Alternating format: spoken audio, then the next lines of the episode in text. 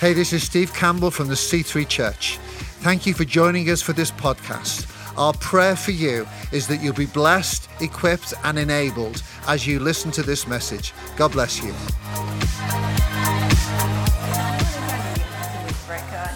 Morning to everyone, everyone online as well. Really good to be here and to uh, be able to speak to you today. Yeah, I don't know about you, but I'm finding this season a little bit of a challenge. Don't know about you, this COVID season, it's a bit of a challenge, isn't it? You kind of like think things are going to calm down a little bit, things are going to settle, the pace is going to kind of wind down a little bit. But it doesn't seem to be happening, doesn't it? Every day there's like news, new news coming through and different things happening and more disappointments and more things that might get cancelled. And I kind of found it a bit of a challenge. But my mind has been thinking about and I know it might think, how does your mind go to that? But I don't know whether this is a God thought or whether this is an Angie Campbell thought. But I was thinking about the Israelites. You know, the Israelites, they had to go through a desert and they took 40 years to do so. And there was hundreds of them, I mean, literally hundreds of them. God was leading them through the desert. And can you imagine? God was leading them by a cloud in the day and a fire, pillar of fire at night. Imagine, you know, it's the, the fact that we are made in that way. God loves us and knows that we need visual things, visual things to uh, help us, to lead us, to guide us. So we had a, a tower of fire at night and a pillar in the day of cloud. And that was to represent God's presence with the people. So you just you picture it, all these hundreds of people, they're in the desert there, they see the cloud in the day, they say, God's with us, we're okay, we're settled, we've got our tents. There's little Jacob playing with Boaz, maybe, and Solomon, you know, in the corner. They're kind of like having a bit of fun, enjoying each other's company. All the tents are all settled. The water's been, supply's been sorted. The dunny's been built. Everything's been sorted and settled. Then, as soon as God decides, the pit cloud moves and he says it's time to move on. I can imagine there might be a few grumbles in that camp. What do you mean it's time to move on? I was settled. Everything was sorted. I liked my neighbours. I actually was getting on quite well. We'd set up a school. You know, everything was all going all fine. What do you mean we've got to move on? It's time to move into a new season. And I feel like it's a little bit like that at the moment. God keeps saying to us, it's time to move on. And if you want to be where my presence is, then it's time to move on into a new season. You see, I reckon God was, is more interested in our dependency on Him than He is on our comfort. He's more interested in our dependency on Him than He is on our individual comfort. And so He keeps shaking, and so He keeps moving, and He keeps on saying, Move with me, because this is where my presence is right now. And I believe on the earth today, His church, his gathered church is a visible representation. Just as we had the pillar of cloud and we had the fire, today we have the church as a visual de- demonstration of God's presence here on the earth. where people look on and they see God is here in the midst of this community as they see his church.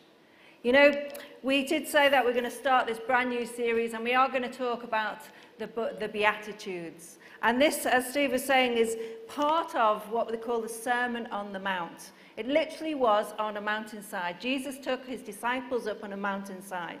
And sometimes it's called Lessons on a Hill.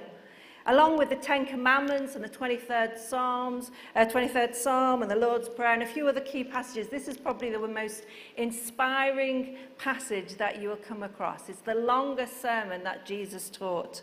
The things like you are the salt of the world and um, love your enemies, you are the light of the world. They're kind of phrases that have, uh, are known by many people, whether in church or not.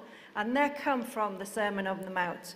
I would really recommend you reading through these next three weeks, those Matthew chapter 5, 6, and 7, the full Sermon on the Mount, because this is the context where the Beatitudes come.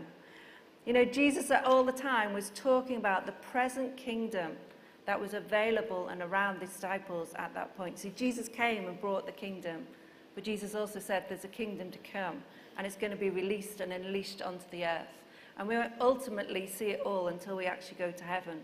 But Jesus said the kingdom is available to you. The kingdom is here, and you need to uh, engage with the kingdom. It's available, and this is a way that you can engage with it. He talked about the kingdom in heaven, he talked about the kingdom of God, and they can be used interchangeably. You know, he, only, he probably spoke for a number of days. He probably had a few meals in the midst of that, probably had a few prayer times. I reckon it was a little bit like a conference. You know, it was a disciples' conference, the Sermon on the Mount. Took the disciples for a way, a way to actually hear him speak and to teach them. He answered two basic questions on the Sermon on the Mount. One was maybe you could ask the question, which life is the good life? Or what will make us happy in life? Now, happy isn't a full word. You see, happy is kind of like transient. And if we were actually looking just for happiness, then we'll get lost in some way of that. But what Jesus was saying, that don't look for happiness in itself, but if you look at the, what I'm teaching you, you will find happiness through it. So, what is the good life? What is it that we, we need to look at to find out where happiness and some well being might be found? The second question is similar, but we won't look at that today, and that is what truly is a good person? What does a good person look like? But we're going to focus on that question. What is the good life? What is a way of finding some happiness without pursuing it for itself? See, Jesus opened these eight statements with the word blessed. And we use the word beatitudes because it's come from the word beatus, which in Latin is translated as happy. So that word happy and blessed can't quite be interchanged. But let's read those eight Beatitudes. And if you want to follow along, you follow on the YouVersion, or you can find it in Matthew chapter 5. He said, Blessed are the poor in spirit, for theirs is the kingdom of heaven. Blessed are those who mourn, for they will be comforted. Blessed are the meek, for they inherit the earth. Blessed are those who hunger and thirst for righteousness, for they will be filled. Blessed are the merciful, for they will be shown mercy. Blessed are the pure in heart, for they will see God. Blessed are the peacemakers, for they will be called children of God. And blessed are those who are persecuted because of righteousness. Blessed, happy. Seems a bit simplistic to translate blessed as happy. Happy seems temporary and thin and kind of vulnerable. Blessed is more of a fixed state, something far more lasting, something rooted and permanent. The Greek word is makaria, Actually, I discovered that Cyprus is often called uh, uh, Isle Makaria. And what it means is that Cyprus has got everything in it that you could possibly need. It's a fertile island. It has all the food, it has all the fruit, it has all the wine, it has all the weather. It has everything going for it. It's an island of Makaria. It's an island that's blessed. You see, blessed we could ultimately translate is to have all that you really need. All that you really need is found in this. And so we could actually, let's look at the first one. Blessed are the poor in spirit. You could actually say, Congratulations, good for you. Blessed are you that are poor in spirit. Good for you. You are poor in spirit, and yours is the kingdom of heaven. We know this flies in the face of today's world of entitlement, doesn't it? It doesn't seem to quite fit with today's culture. How can you be blessed when you're poor in spirit? It just seems maybe a little bit irrelevant, but we're going to remember that these Beatitudes were relevant for the disciples that day, and they are relevant for us today. They, you know, they are very much how to love in the real world, in a world full of power and frustrations and pressures we all know so well. It flies in the face of common wisdom. Perhaps they're not very intuitive, intuitive to us. But you know, maybe perhaps they're so unnatural, they're either totally illogical and useless, or maybe there's something, an inspiration in them for a different kind of life. Let's jump into that one. Blessed are those who are poor in spirit, for theirs is the kingdom of heaven. What does it actually mean to be poor in spirit? Well, it could mean that you're being spiritually impoverished, meaning that we only come to God, we plead for mercy and grace because we have no other basis on which we stand. We're just so imperfect. So it's our impoverished state that we come in. It could just mean being discouraged and the fact that we're humbled by our circumstances and we humble ourselves because we have little in life or we think little of ourselves. And that could be our approach towards God, almost I am a worm. Some argue that we only seek God when we actually reach rock bottom in ourselves. But some people think that the phrase poor in spirit could refer to spiritual, not only spiritual poverty, but financial poverty. According to this view, the oppressed, the ones with no finances, they're the ones who really blessed. I disagree with this because Jesus didn't go around saying, You've got to give up all your finances, you've got to give all, all, all your wealth. He did talk to the rich young ruler in that way, but that looked like it was an obstacle for him. He doesn't say that you have to give it all wealth, but he does put an onus on those who have wealth to steward it well and to be wise how you steward it and to help those who don't have as much as them.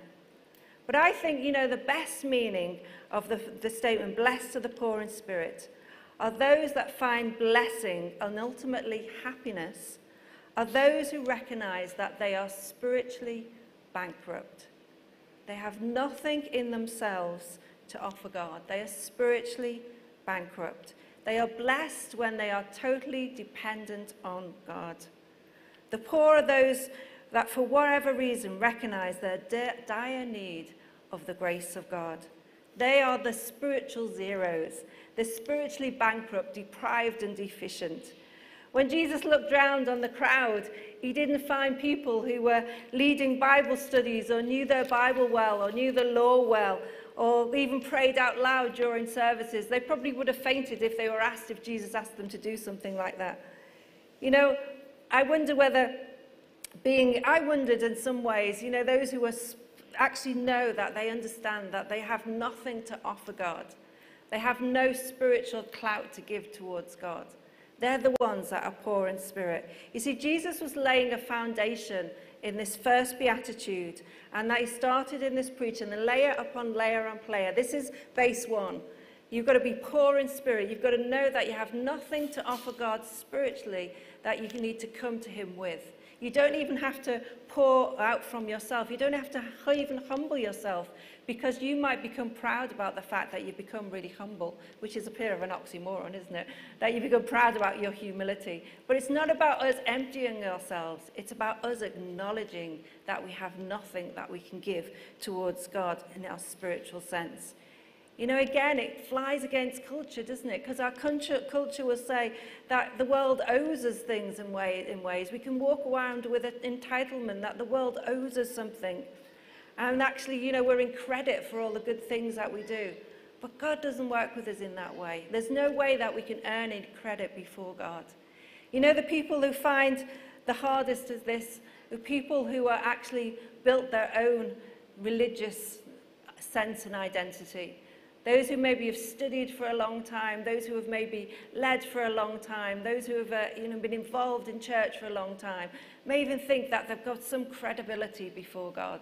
And it was the religious people in Jesus' day that found it the hardest to accept that actually you have to let yourself know that you need God.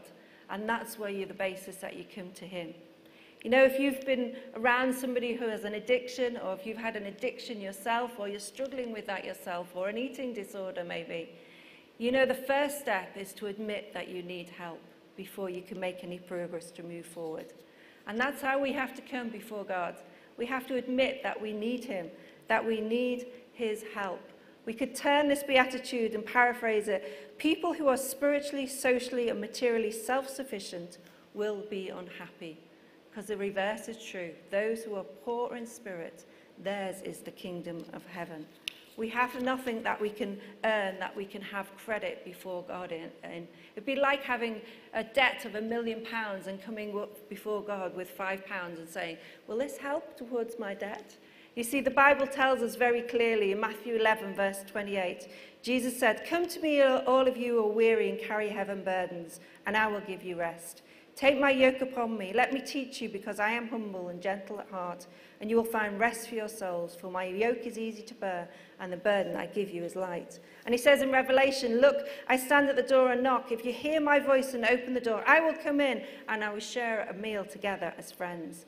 And Romans 3:23 says, "For everyone has sinned, and we all fall short of God's glorious standard. Yet God, in His grace, makes, uh, freely makes us right in His sight." He did this through Jesus Christ when he freed us from the penalty of sins. For God presented Jesus as a sacrifice for sin. People are made right with God when they believe that Jesus sacrificed his life, shedding his blood. We have to admit our poverty, and God gives us the wealth and riches of his own Son. Spiritual poverty gives us a basis for the relationship that we can have with God. It's the way we enter his kingdom, and it's the way we stay in his kingdom. Always know that we have spiritual poverty before God. Jesus is showing us that to make a contract with God, first we have to admit our need. You know, drowning sinners can't, can't argue and debate with those that come with the lifeboat, the lifeboat. They have to just cry out for help. I remember we had a guy that came and did some building work with us. He was with us for a number of, of months, actually. And over the time, he asked many, many questions. And he kind of wanted to give his life to God, but he didn't quite know how, and he, he didn't really want to submit, and he wanted to kind of kept on wrestling, kept on arguing, and in his heart you could see that you could see that there was this tussle going on. I remember the very last day that he was at our house, and we had had the conversations, and we'd been praying for him, and many people had been praying for him. And I remember him uh, saying it was the last day, and he kind of didn't want to leave. And we said, Are you going to say that prayer? Are you going to actually submit? Are you going to actually just surrender to God and say you need Him? And he found it too hard and too difficult to go. And he left and he walked out the door. we thought, well, we're just going to have to keep praying for him. And about 10 minutes later, the door went. And there was our builder, and he came back in. And we're like, what happened? What, what's going on? He said, my van won't start. He said, this never happens, but my van won't start. And I was like, well, maybe God wants you to say that prayer and he wants you to submit before you. So just go into the van. I was being cheeky and say, say, I surrender. went back to the van. And then a little uh, while later, the door went again. He said, done it. I did it. And he went back to his car, turned his key, and his van started for its first time, and off he drove. And he said, I submit, I surrender, I give my life to you. That's the way, the contract that we make with God. We admit that we need Jesus. We need his salvation. We need him to be our Savior. We need him to redeem us. Being poor in spirit means we become totally dependent on God in every area of our life. I've got a picture here of our daughter when she was born. When she was born, she was uh, very ill and she was uh, taking in a lot of blood from me, uh, taken in her stomach and in her lungs and she actually was on a life support machine. It is up there? It isn't up there. It should be up there. Okay, we have a picture at some point, it might come up, and she's on the life support machine. It's an image in my head of how dependent we are in God, how every single breath was dependent on that machine. And their total dependency, total dependency on God, that is what our life needs to be like. You know, being poor in spirit allows God to work in our lives Maybe we claim the credit too quickly and God can do less through us. When we're poor in spirit, we know where the credit needs to go. Being poor in spirit is the best basis for prayer, for communion with God. You see, we all appreciate, if you're a Christian, you appreciate the need for prayer. You may even say it's vital, yet we find it so hard to do. I wonder if we don't have the poverty of spirit, and if we don't have that poverty of spirit, then that's what keeps us away from prayer, because we're not so desperate on Him. Maybe if we realize how poor we are and how we need Him, then our prayer life, prayer life will increase. You know what? It says, Blessed are those, happy are those who are poor in spirit, for theirs is the kingdom of heaven. I've not unpacked what the kingdom of heaven looks like particularly today, and that's what we're going to be doing as the weeks unfold. But I do remember a prayer, and I wonder whether we could pray that together with us, just this first part. I'm going to just ask us to pray, and I'm going to ask you to put your hands out in front of you and to maybe just to close your eyes. I'm going to ask that Jesus will reveal his kingdom to us here today. I'm going to ask and use a prayer that he said for us to pray. He said, Our Father, who is in heaven, hallowed be your name. Your kingdom come, your will be done on earth as it is in heaven. So, Lord, we ask for your kingdom come, your will be done on earth as it is in heaven. Lord, may there be healing, may be there peace, may be there reconciliation, Lord. Father, I pray for blessing. Lord, as we come, totally dependent on you. Lord, I pray that you will have your way in our lives, that we will be your vessels, and that we'll declare your word here on the earth, that your kingdom is the best kingdom that we could be a part of. Maybe today there's people who have not made that commitment to Jesus, have not bowed that knee, of doing that wrestling and not wanting to surrender.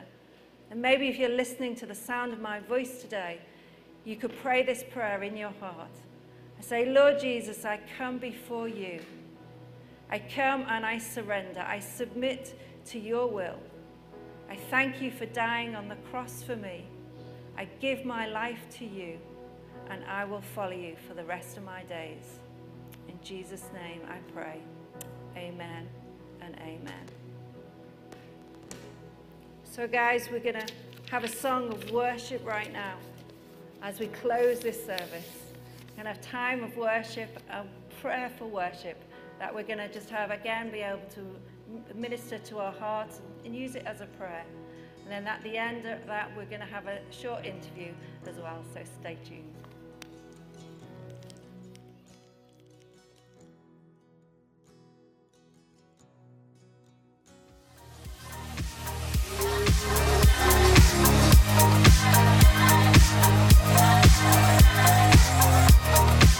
Thank you for listening to this podcast. We pray it's been a blessing to you. Why not share it with your friends and family through social media? If you're not on the regular podcast list, then why don't you subscribe? Thank you especially to those that give. If you want to give to this ministry, you can go to our website, thec3.uk slash giving and get involved. God bless you.